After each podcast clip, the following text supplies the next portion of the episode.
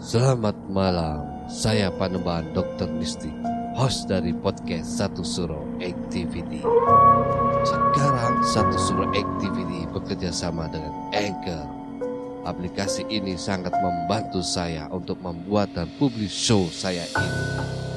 Perlu kalian ketahui, ternyata membuat podcast itu sangat gampang sekali dan 100% gratis. Anchor tidak hanya mempermudah untuk membuat podcast.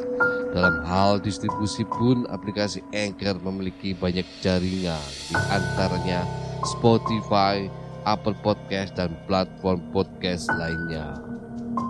Tidak perlu berpikir lama, segera download aplikasi Anchor dan bikin podcast kamu sekarang juga gak pakai lama.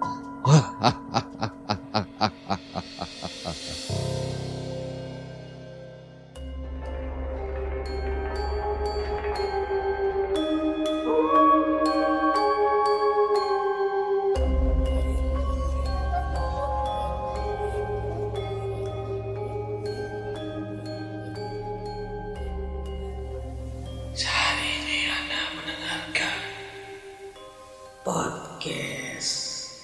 satu suro bersama Mistik.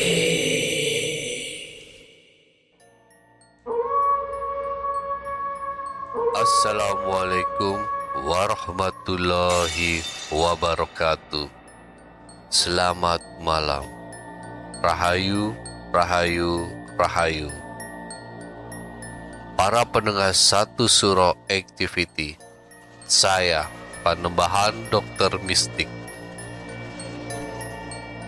Benda-benda kuno memang memiliki daya tarik tersendiri. Dan terkadang benda-benda kuno tersebut meninggalkan suatu energi mistis. Seperti halnya kisah mistis Guci peninggalan Eyang. Kisah ini dialami oleh Ajeng. Selamat mendengarkan. Saya tinggal di Solo dan kebetulan rumah saya tepat di pojok kanan. Sama depan rumah saya kosong udah dari tahun 2012. Sedangkan kiri udah jalan. Kampung ya, bukan raya, jadi sepi. Soalnya masih di daerah sawah-sawah tengah kota gitu. Pada suatu hari saya kebangun jam 3 pagi. Saya kaget. Pintu kamar lupa saya tutup. Saya punya kebiasaan mengunci pintu kamar karena saya sadar hidup di lingkungan yang sepi dan minim tetangga. Jadi, keamanan agak diragukan. Lalu saya lihat kucing-kucing saya. Ada tiga ekor. Pada nongkrong di kamar saya semua.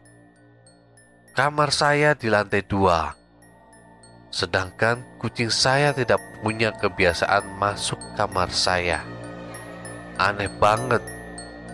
Lalu saya tutup pintu kamar dan ambil air wudhu untuk sholat malam. Lalu balik tidur. Ketika jam subuh tiba, ketika papa hendak pergi berangkat ke masjid untuk sholat subuh, beliau langsung teriak histeris karena pintu teralis dan teras sudah dijebol maling semua. Beliau langsung lapor ke RT. Siangnya pas saya tanya ke papa, adakah barang yang hilang? Beliau bilang tidak ada. What? Segini banyak barang gak ada yang diambil. Gabut bener tuh maling. Tapi yang merindingnya pas papa cerita kronologisnya. Papa punya teman indigo. Sebut saja Tante Otik. Pagi itu, Papa iseng telepon temannya.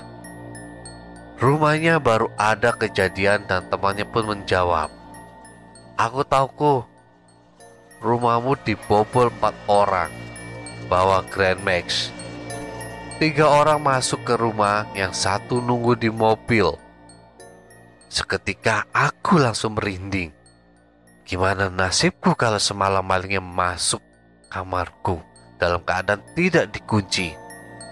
Dari situ aku paham kenapa kucingku naik ke atas semua. Mereka takut bertemu orang asing. Terus papaku cerita, kalau kata temannya, si maling tidak mengambil satu pun barang di rumah. Karena, yap, yang jagain rumah langsung menampakkan diri. Badannya besar, hitam, matanya melotot dan menjaga di ruang tamu.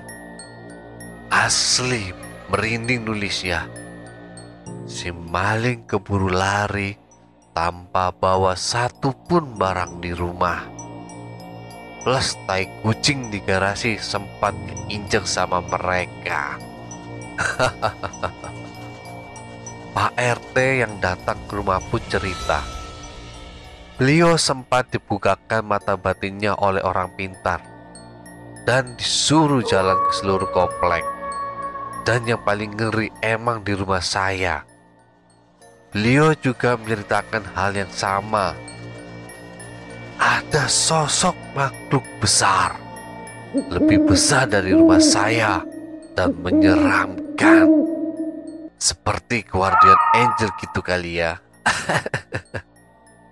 Di situ saya lega campur merinding. Ternyata selama ini kami dilindungi.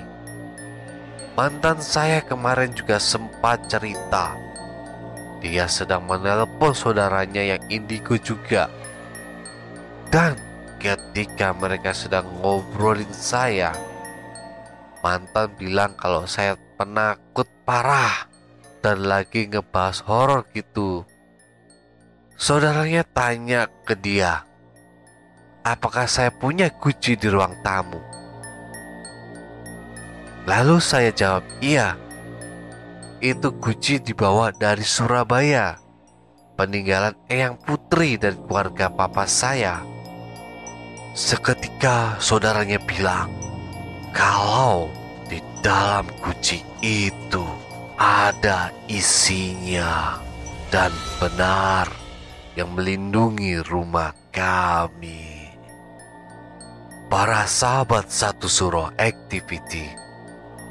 Itulah tadi sebuah kisah kunci peninggalan Eyang yang di mana kunci tersebut memiliki sebuah kodam penjaga untuk melindungi si pemilik kunci tersebut.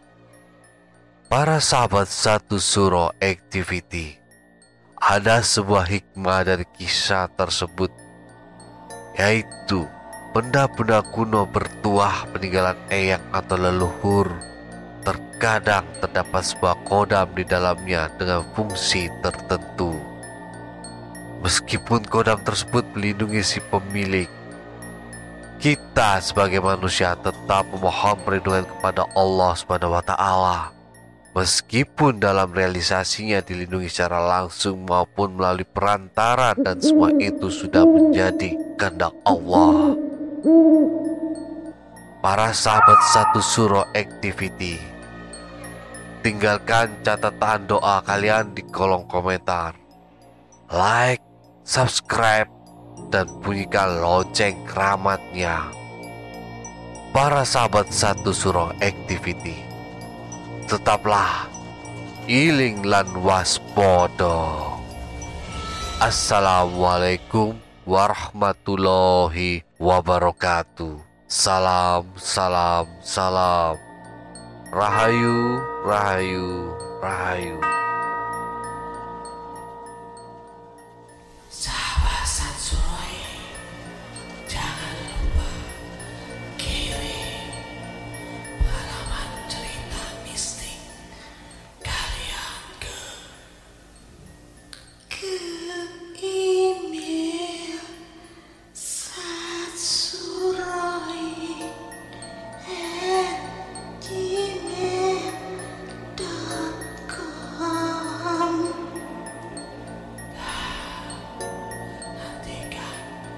Eso.